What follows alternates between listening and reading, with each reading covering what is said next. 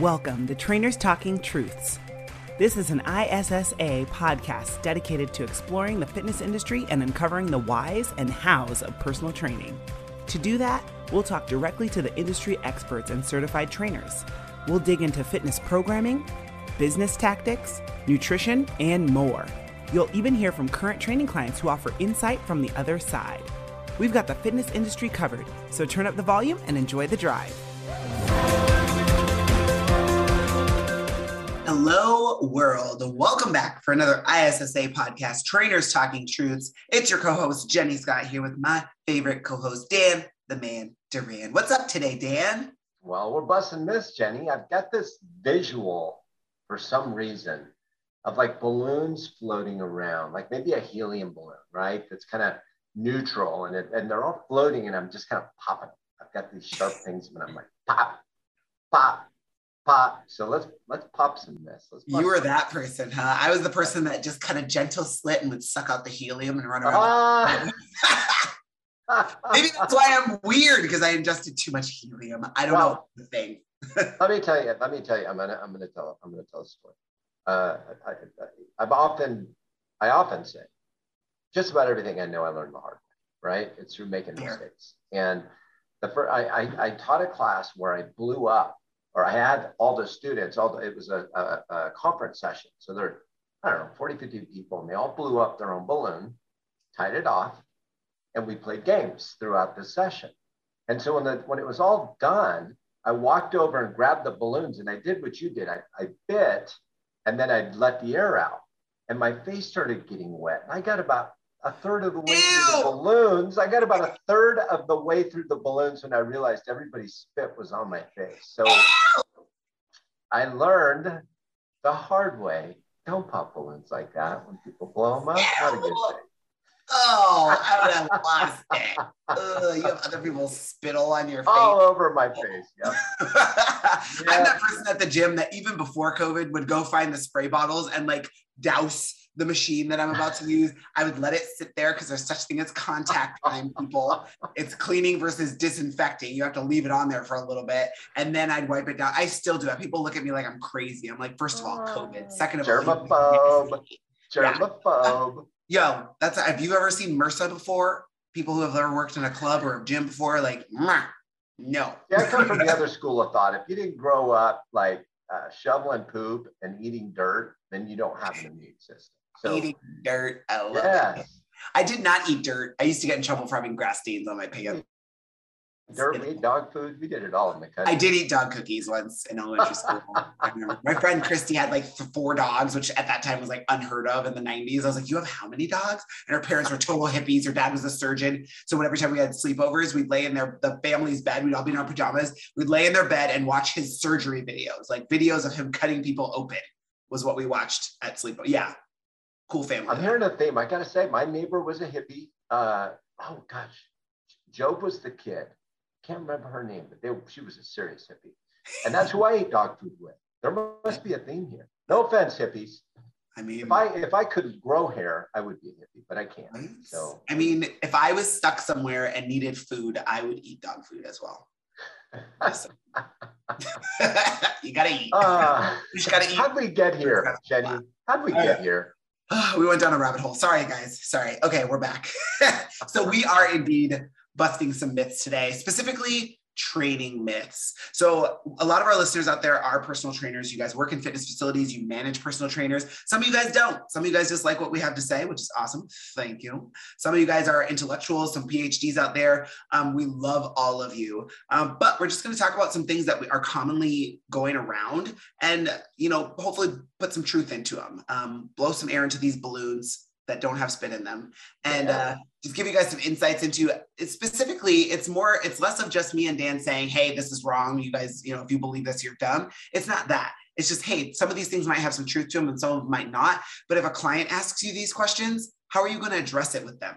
Right? What would you say to them? What resources would you give them? Um, and maybe uh, again enlighten us enlighten people on some things that maybe are not necessarily the most true things in the world or just aren't like spoken about in the right way Okay. So, first training myth to talk about here. Dan, you should stretch before you work out. How do you, you feel about that? You should. Uh, okay, and like Jenny said, this is coming from us, and and things that we've looked up or researched, which I don't have at the top, you know, at the end of my fingertips here. Uh, but stretching before workout, interesting one because I, um, my understanding and belief is static stretching is can actually be detrimental to strength and performance prior to exercise. So I did a bunch of research on it several years ago, PubMed type stuff, printed them all out, gave them to my son's football coach so that he quit having them static stretch before practice. However, warming up muscles, uh, warming up the body, activation, dynamic stretching, uh, all of that I think is really important before doing some type of exercise or workout. Static stretching is not a, a bad thing at all to do after a workout, but before it, it can compromise uh, your ability to, to, to give it 100%. It actually it can be detrimental. Yeah, and I would definitely agree with that. I feel like this is a pretty well known, at least among fitness professionals, pretty well known thing um, that stretching in general. Well, what kind of stretching are you talking about? Be more specific, right? I need to know more. Um, and I actually do have an article or a journal uh, article pulled up for you guys that we will put in the comment section called Current Concepts in Muscle Stretching for Exercise and Rehabilitation. Um, it's from February 2012. So, I mean, we've known about this for a while, and there's quite a bit um, that goes uh, along with this since then. Uh, author last name Page. Um, it's really interesting and just kind of overarchingly looks at a lot of research about stretching. Stretching is great. It also depends on what your goal is, right, as to when you should be doing it. Um, and what kind of training are you about to do? But in general, um, the benefits of stretching are really individual for each person that's doing them. Uh, PNF stretching is fabulous for a lot of people, and it gives, in most cases, the most the greater in, greatest increases in flexibility or muscle length um, if you're trying to do it that way. So specifically PNF stretching, it increases your range of motion, but it does so in a better, more effective way. And the general recommendation is that static stretching before activity or competition for the athletes out there is not necessarily recommended as part of a warm-up protocol um, because there is something called the length tension relationship um, right? Our muscles can create force but when they're too lengthened out right? So if we do static stretching beforehand and we excessively lengthen them they cannot produce as much force. It also puts them at risk for tears or um, uh, other injuries, right? Um, versus if they're too tight, right? They're you're just tight and you can't fully straighten your arm out, right? That's also detrimental. Your muscles are not going to be able to create the right amount of force. There is an ideal overlap. I've looked it up many times. I don't know the exact number of nanometers that the overlap is supposed to be, but there is an ideal amount of overlap that our muscles should be in. That ideal length tension relationship and dynamic stretching can get us there. So we're actually moving our body through or our joints through a full range of motion um, and doing it relatively quickly. Um, that's going to be more ideal before activity. Uh, and that is also part of a warm up protocol to get your blood flowing, um, increase the elasticity of the muscle fibers, and prepare your connective tissue for force production or force absorption. So again, static stretching, not ideal beforehand, but for recovery days and post exercise, awesome go to work. so we'll make sure to include that article for you guys. Um, but again, that's pretty well pretty well known, I would say. Except by old school football coaches. Yo, yo, uh, and, and, people my age bracket. Yeah, that's I how mean, we grew up. I mean, some people just we just need to evolve, right? Everything. That's right. And there's some people that just don't evolve. evolve. And I work with a lot of like 15 year old, 16 year old, 17 year old athletes right now. And when they tell me, oh, I'm in high school weightlifting, I'm like, who's teaching your weightlifting class? Yeah. Because usually it's like either a, a, a, teacher that has no idea what they're doing, um, or B, it's the football coach. And I'm like, no. First of all, I work with girls for the most part, like not exclusively, but 80% of the athletes I work with are female, and our bodies are built differently and then half the ones that I work with, like right now, we're in club volleyball season. We need, we're our focus is performance, right? It's not hypertrophy. It's not you know gaining strength. It's not maxing out. And then these girls come to practice with sore legs. I'm like, oh, I'm going down a rabbit hole now, Dan. I'm spiraling. Yeah, I'm you spiraling. and I could talk a lot about this one. Yeah. I'm, I'm sorry, guys. I'm spiraling today. I may or may not have just had an energy drink as well. That's what happens when you leave it to just Jenny and I, folks. Yeah, uh, I when we have a guest here, it kind of keeps us in line. we go on tangents, shall we say? okay, so now speaking of that, kind of I'll bring us. I'll bring up the next one. So that kind of brings us to our next myth: lifting weights will bulk you up. What say you, Dan? Man, I you know it's amazing how it's still uh, a very common myth, and and I'm gonna take a, a big step here and say that I hear it more amongst the female population when they're concerned mm-hmm. with strength training. They don't want to get bulked up. Uh, they can, yes, strength training can. That's what bodybuilding is. Uh, however, in, it doesn't have to it bulk you up. And I think the biggest myth lies around fat loss.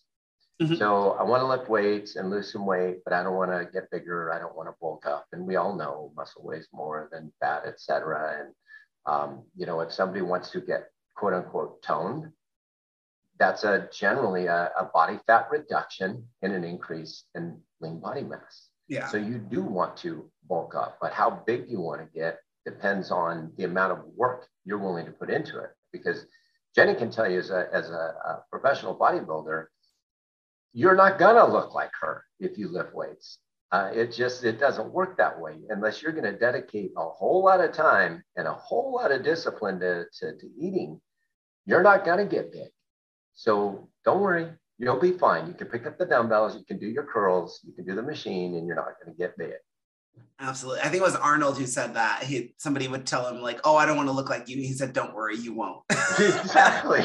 Because you get, yeah, it is work, but it's also nutrition, right? So if you're not eating to get big, you're not going to get big. Just like if you're not eating to lose at a deficit, you're not going to get smaller. You're not going to lose. It is what it is. You can't trick that. Like it's not a mental thing. It's actually a, an energy balance thing. Um, so yeah, lifting weights will bulk you up. No, um, they're going to make it's going to make you stronger. And a lot of the initial, especially for untrained individuals or people who have been away from it for a while and coming back, a lot of those initial adaptations that you'll see are going to be neurological adaptations, right? Your body's like, ooh, what's this? Right. And then all of a sudden you get all these results in the first couple months. You're like, oh, this is great. But eventually that's going to slow down. So the longer you've been doing it, actually, yeah, the more you have to challenge yourself. But again, if you're not eating or training to get that bigger look, like whether it's to add muscle, um, you know, get bulky, quote, quote. When people say bulky, I'm like, what? So you don't like, you don't, to me, that's, I think, adding body fat. Bulking yeah. doesn't mean muscle to me. Like I want to get my muscles bigger. That means adding muscle to me. When you say I don't want to bulk up, I'm like, I, I picture a chipmunk stuffing its cheeks. That's what I picture. I'm bulking, man. Yeah. And well, people think that they they don't think about like it can be done in a very precise way where you only add, say, two to 400 calories per day on really heavy lifting days to give your body the building blocks that it needs to, to repair and to build um, versus a thousand extra calories a day or 2,000 extra calories. It's not that serious. Like, unless you're working out all day, every day, you don't need that many calories. Same thing with pregnant women, right? You don't need that many calories in a day to eat for two you're eating for 1.25 ish, right? Um, so yeah, that is definitely a myth. Eating or lifting eating weights, lifting weights will bulk you up. Not now lifting weights while eating. That's a whole different. We'll do that. We'll do another session on that. Right. I used to do that when I first started training because I only had an hour on lunch and I wanted to work out, so I'd eat my little protein bar or whatever while I'm doing, they're oh, doing time. time management. That's right. Sit up, take a bite, lay down, sit up, Take a bite. Oh, I like this. I, that'd be a good personal oh. trainer uh, uh, strategy right there. I legit used to do that on the daily basis. Yeah. Don't, don't, don't be feeding them M&M's. Time for another ISSA rapid review.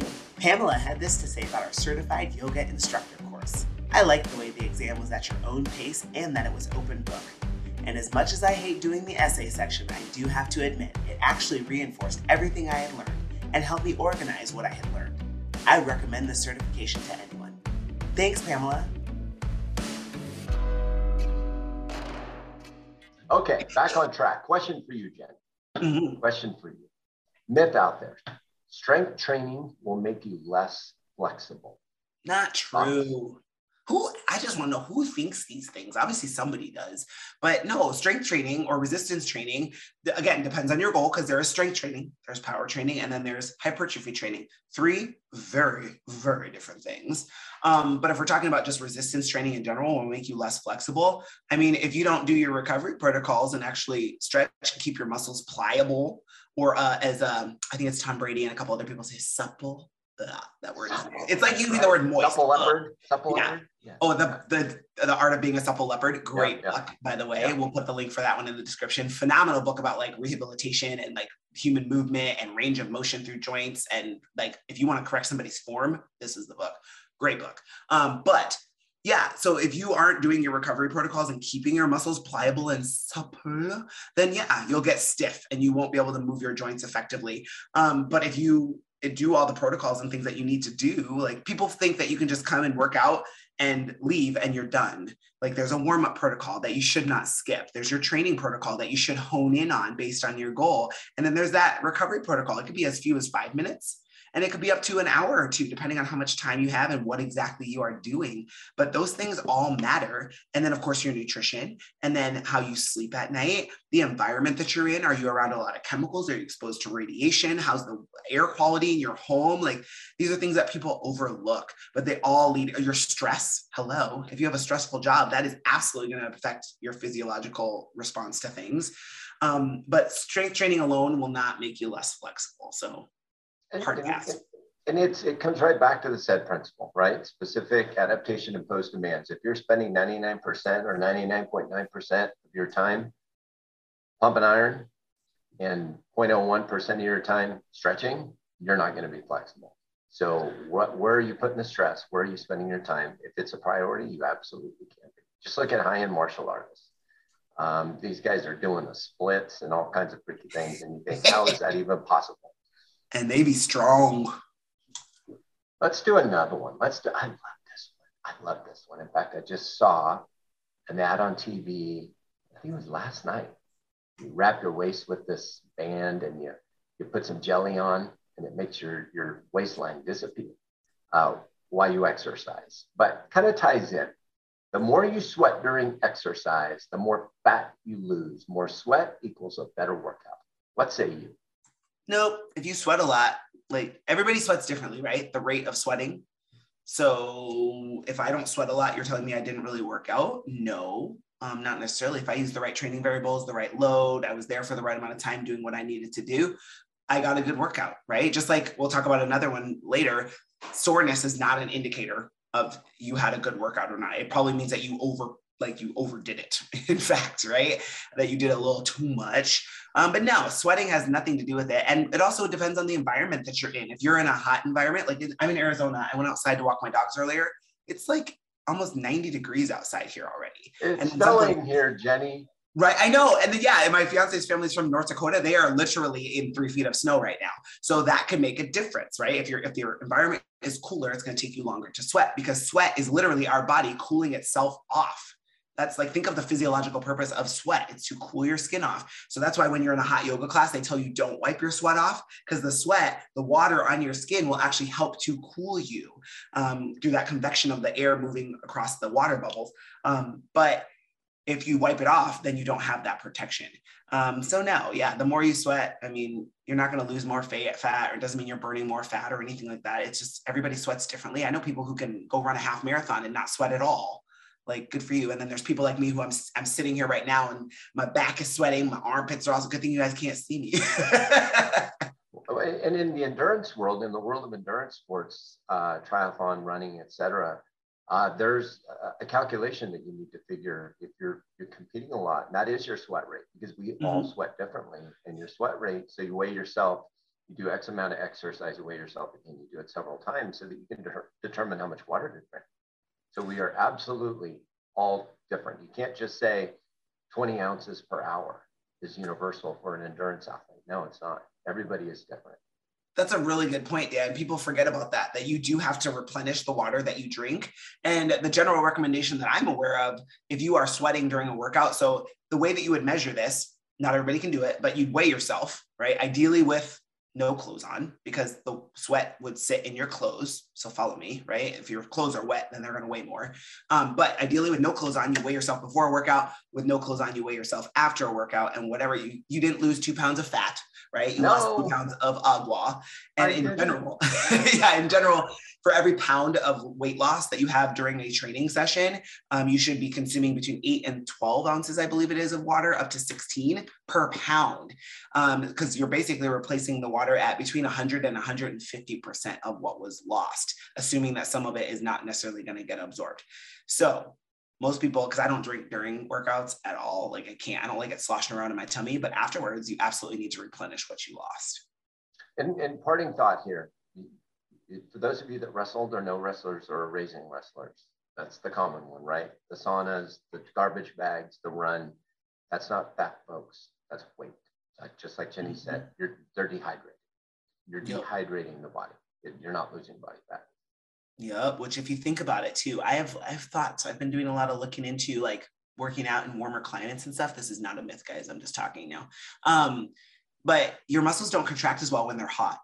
So there's all kinds of technology and stuff. Um, Huberman Lab, phenomenal podcast. Um, he's been talking a little bit about um, palmar cooling, like when you cool your feet, the bottoms of your feet and your palms, they have a different type of blood vessel where heat can dissipate very quickly. So that's why our hands get really hot and clammy, or your feet get really hot, or they'll get, they're the first things to get cold when you are cold, um, because your body will preserve the heat in your torso and your hands will get cooler. But the, the blood vessels, specifically in your hands and your feet, are a little bit different um, and they transfer or gain or lose heat easier. Um, so when you work are working out and your body feels hot, right? If you cool your palms or the bottoms of your feet, palms are easier in most cases. Um, you can actually cool your blood a little bit faster versus putting ice packs on your back or on your neck or on your core, right? That doesn't work the same way. It doesn't. It's definitely not as effective.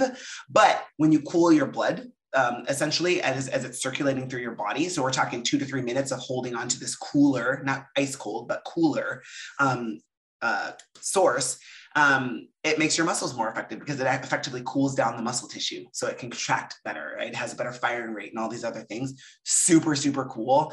Um, i'll see if i can find some research for you guys and put it in the description. But if you have not ever tried this my fancy gym has cold towels that smell like eucalyptus. It's amazing. But i hold on to them in between sets and so every three or four sets, they start to, they get warm because the heat from my hands is now in the towel. So the towel starts to get warm. So I'll get rid of them and get two more. But I do it for about two to three minutes, take a lap around the track in between my really heavy sets of legs or something. And you'd be surprised. It's not like a, oh my gosh, I can do so much work. But now that fourth, that fifth, that sixth set of work that usually would fatigue really quickly, you get through that and you're like, oh man, I can keep going. You're able to do more volume because your muscles are actually at a cooler temperature. It's super cool super cool. So if you haven't experienced it before, try it. It's pretty neat. Sounds like it. What All right. Let's see. Okay. So, oh, so we already talked about this one. If you don't feel sore the day after you work out or days after you work out, you didn't train hard enough. No pain, no gain. Dan, what say you? Uh, I hate that one. Hate that one. Um, and and uh, quick story. I took over a fitness department uh, years ago, and I called all of the people who had not done their sessions yet. They quit training with their trainer. They said, I don't want to train anymore. Um, and then they didn't come back. So I called them individually to find out if we could, you know, have them come back in the gym and, and why they left. Top three reasons. Number one, uh, my trainer was unprofessional. In other words, they missed sessions, they were late, they kept rebooking, they kept changing things. Number two, my trainer overworked me. I was too sore. They beat me up. They gave me too much. I didn't feel good the next day. Number three, the trainer didn't listen to my goals. They gave me their own goals. So there it is. Number two, they beat the crap out of me. You don't need to do that, folks. Yeah. You don't need to do that for results. Absolutely. Yeah. Yeah. Soreness is definitely not an indicator of you having a good workout. It just means in a lot of cases, you probably did a little bit too much. Um, because our our muscles get sore. Soreness, I always tell people when your body hurts or when it does things like that, or it's your stomach is rumbling, you have a headache. Instead of people trying to mask it, right? They take something to mask it, or they're, oh, I'm just going to ignore it. Your body's telling you something. It is telling you something. And when you are sore, right, or you can't stand up straight because you're super, like you're just tender, that's your body saying, hey, this is not recovered yet we should not do anything with this, like leave it alone. Um, so it may also be a fact that you maybe didn't recover well enough. They call it under recovering, right? Where your nutrition wasn't good enough the day of. Maybe you weren't hydrated well enough. Um, there's a lot of other things that can contribute to you staying sore and that inflammation response lingering. Because um, the inflammation response is good. We want that. But to be sore for just a little bit and then you start moving around the next day and you're like, oh, I feel better. I'm good that's kind of what we're looking for. Um, Another podcast I listened to is Iron Culture, Eric Helms, great podcast, tons of episodes too. Um, he was I actually listened to a couple episodes and he was talking about it, where ideally you would want to be like sore like that, maybe 20% of the time. Maybe. And that work, he's a bodybuilder too. Like you don't want to be sore every time you work out, but out of an entire week, maybe once to be super sore for a day or two, cool. Otherwise, it shouldn't, it's not a thing that you should be striving for. And remember, it's it's an adaptation also, a tolerance change. So mm-hmm. you know, if I if I if somebody who's never run, as an example, goes out and run five miles, they're gonna be hurting. They're gonna be hurting bad. Mm-hmm. But if mm-hmm. somebody runs five miles every day and they go out and run five miles, they don't get sore. So it's the same thing with strength training. We have an adaptation. So new workouts, new equipment, changes in uh, the direction or the, the, the type of uh, modality we're using can initiate some soreness, but then if you're repeating it and, and using like a progressive overload model, you generally aren't going to continue to get sore. So don't be thinking I, I didn't work hard enough or I need to add more weight or do more reps or whatever it may be because I'm not sore like I used to be. That's the idea, folks. That's the idea. Absolutely. So speaking of, that kind of brings us to our next myth. See how these all kind of lead into one another? That longer longer workouts are more meaningful. You got to be in the gym for two, three hours a day to get the most out of it. What say you, Dan? No, uh, you don't. Just no. Next, uh, and you know, there's always the it depends, right? I mean, mm-hmm. you really have to consider what are the goals, what's yeah. somebody trying to do. Uh, I'm going to speak to the, the, the normal person trying to move better, feel better, maybe add a little lean body mass, drop some body fat uh, there's no advantage to trying to spend you know more than actually 30 to 40 minutes in the actual strength training or the, the uh, goal-based movements in my opinion or less. Uh, mm-hmm. that can be too much for a brand new exerciser. 20 30 minutes can be enough. Now we're not talking about folks that are you know uh, adding things to their body that allow them to recover much faster than a normal human being and can go in and lift weights for two to four hours a day because they recover abnormally fast. We're talking about the normal person here. So more is not better in, in the strength training or the gym world. There's a little difference. It depends on your goals. It depends on what your objective is. Like in the endurance world, if you want to yeah. run a marathon, you're going to have to go out and run for a long time. But you have to run for a long time every week. Heck, no, you don't. I don't suggest you don't. Yeah, yeah, endurance is completely different, and I'm actually doing a little little running research currently, and I've even learned some cool things about this. It's not like runners get so obsessed with the number of miles that they're running. It's not necessarily the number of miles; it's arbitrary to your body, just like time is, right? The days in a week that's arbitrary to our bodies. Our body doesn't know it's Monday, it's Thursday, right? It knows what we're doing and how long I've had to recover. But with running, your body doesn't know miles; it knows how long were you actually doing this activity, right? That's how your body will adapt to it. So if you are an endurance athlete or you're you're preparing for a marathon or an ultra marathon or whatever, a half marathon or a 10k, like your goal is to run for the like longer amounts of time to get the adaptations to your cardiovascular system, to your type 1 muscle fibers, right? That's but your body knows time. So if you set a goal of 30 minutes and get as far as you can in those 30 minutes, that's going to be more meaningful than saying, I'm going to go out and run two miles. And when that two miles is up, is I'm done. Because guess what? As you get more effective as an endurance athlete, two miles is going to take you less and less time. But so now you're not forcing an adaptation. You're just maintaining. and, and, you know what? For, that is the same principle with strength training. It's not about the reps. Mm-hmm. It's about the time under tension. Yeah. And so, how close are you to fatigue? Yeah. So very similar concept uh, in, in the world of strength training. Yeah. And I always tell people as a trainer, um, regardless of what the person's goal is, but of course, depending on the person's goal, sometimes you just have to go in with a plan. Today, this is what we're doing. These are the variables we're using. Here's the exercises I selected. Here's the number of sets and reps, period. And here's our rest time, right? And you go in, and if you finish it in 35 minutes, cool, high five, we're done. Okay. And if it takes you an hour 20, okay, it's going to take us about an hour 20 to get through this and be okay with that. But we have to be okay with walking out of the gym knowing that I came and did exactly what I wanted to do, I'm gonna go. yeah.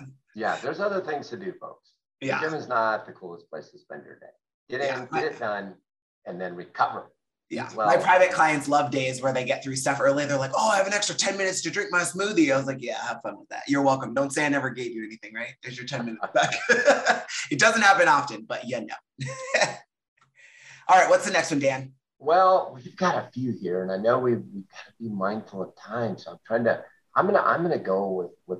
I love this one. Your muscle will turn into fat if you stop working out. I love that. Who And I know that's still a myth. I know that's still a myth. So Yeah. does it? Does it? Does the muscle actually turn into fat? No, unless you have something seriously wrong with the way your cells replicate, they don't turn into other cells. That's not a thing. Um, but yeah, muscle does not turn into fat. You can reduce the size of your muscle tissue, right? Or have atrophy where you lose muscle tissue and then you gain body fat.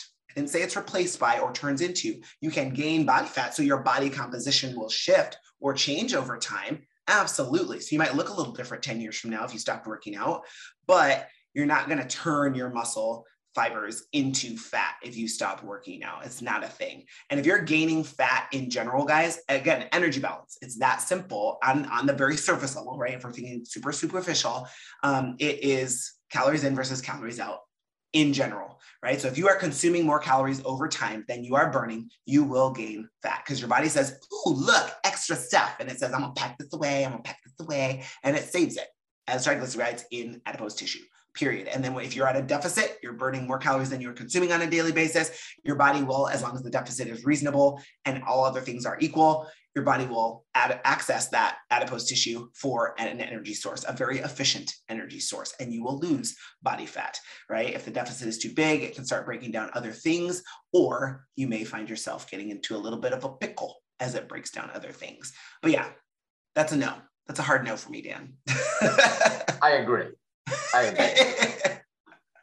Not a thing. Okay. Oh, this one's good for you since you are our little ultra marathoner. Love you to death. I'm not little, Well- but uh, yeah, You're you're my big ultra yeah, marathoner. I shouldn't be doing them. What's your question? Morning workouts will increase your metabolism. Oh, that's a good one. What one. say you? Uh, okay, so back to our certified personal trainer course. Uh, EPOC, right? Mhm. Excess post oxygen com- consumption. Uh, yes, our metabolism gets elevated. Yes, we burn more oxygen or use more because we have to make up the deficit of that which we use during training. Happens no matter what time of day you do it. You can do it at night, you get EPOC. You can do it in the morning, you get EPOC. So, will working out in the morning increase my metabolism better than working out in the evening? No, it will not. Will I have an EPOC effect or a post training effect? Yes, I will. And it can actually make it hard to fall asleep and all other kinds of things that Sure. go along with it. Now, uh, personally, I like a morning workout because of the EPOC. It's not just the oxygen. Your whole, you know, body is basically going, "What did you just do?" And it's Mhm. recovering, and it's shaking, and it's happy, and it's elevated, and your sympathetic nervous system got it regulated. So it's a good way to start the day because you start out with a lot of energy, and it flows into your day. But will it actually increase your metabolism more if it's in the morning than the evening? That's going to be a no. Fair. I like a morning workout. I'm that person. What time do you work out in the morning, Dan? Uh, generally around seven. Now, if I had my pick, I would train about 10 a.m. every day. So on days off, I like to train at 10 a.m. Uh, that's when I feel most ready, but I do not like training in the afternoon or evening. Seven. That's like halfway through my day. I get up at 4 a.m., 4:15 at the latest if I hit snooze, and I walk my dogs. And apparently, somebody else in my neighborhood, by the way, side note, has started walking their little Yorkie dog in the mornings at 4:30 in the morning. And my dogs are 90 and 80 pounds, and they are not great with other dogs while they're on the leash. so I have to go the other way. She messed up my walking We route. call that a 100 But- calorie pack. Oh man, my dogs are jerks on the leash. I love you guys. Um, but uh, I get up and then I'm at the gym by five in most cases, 5:30 at the absolute latest, because I just prefer to work out in the morning. Plus, I'm one of those people, I'm super busy and I still train clients. So I have I'll work out and then I'll go train clients or my college athletes. Then I come do all this stuff here at ISSA. And then afterwards, I usually have practice or some other kind of sports conditioning for another three or four hours. So I don't have time. Because, yeah, like you said, working out later in the evening, it's not that you don't get a great metabolism boost. You're still going to get the same effects from your body. And for some people, that's their, their Einstein window, right? When their body operates at its best. But for me, if I work out past about 4 p.m., I will be up all night counting dots on the ceiling because my body is just too revved up and then I can't sleep, and then you don't want to see me the next day because then I'd be grumpy. we don't want you grumpy, Jenny. We I know. I know. I need to be sunshiny and jovial. and supple. I know, very, very much so. You should see all my recovery tools, Dan. I have so many. I believe it so many. I just got a new uh, Theragun. We have a 20% discount with Theragun for members, just so you guys know. If you're enrolled with ISSA, go online, log into your course portal, and you guys all have a 20% discount. I got the little mini. They have a little mini yep. one. Yep. yep. One. I keep it in my gym bag. And so I, I, use it in between sets and stuff now. I realize that my calves are a little tighter than they need to be. Great tool. But yeah, I do what I can, but I need to, I need my sleep. So yeah, lots of great myths. I shouldn't say great lots of not so awesome myths, but hopefully we gave you guys a little bit of insight into them. We do have some links that we'll be sharing in the description because there are there are evidence-based studies out there, guys. Um, there's a lot of proof out there to show that a lot of these are, these are myths. Educate yourself.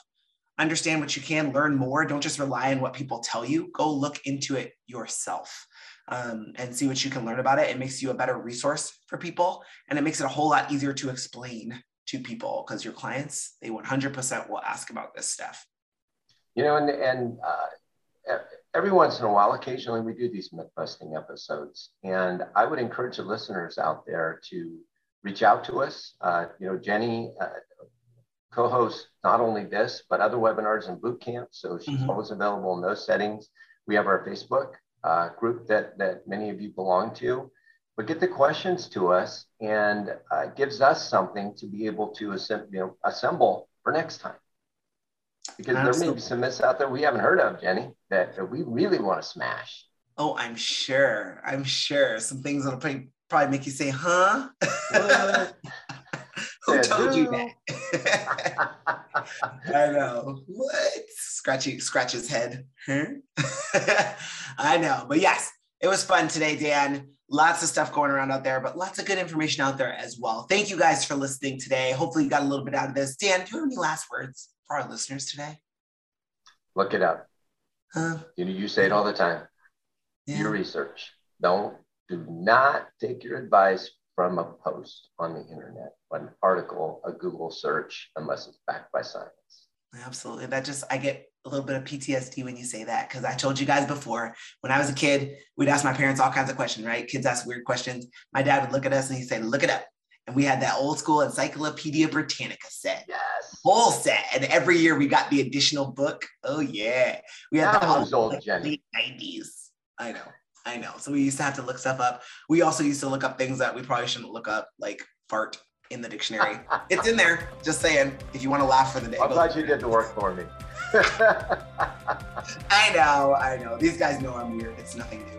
Anyway, guys, thank you again for joining us. And I leave you with my last words of wisdom. As usual, make good choices. We will be talking to you soon.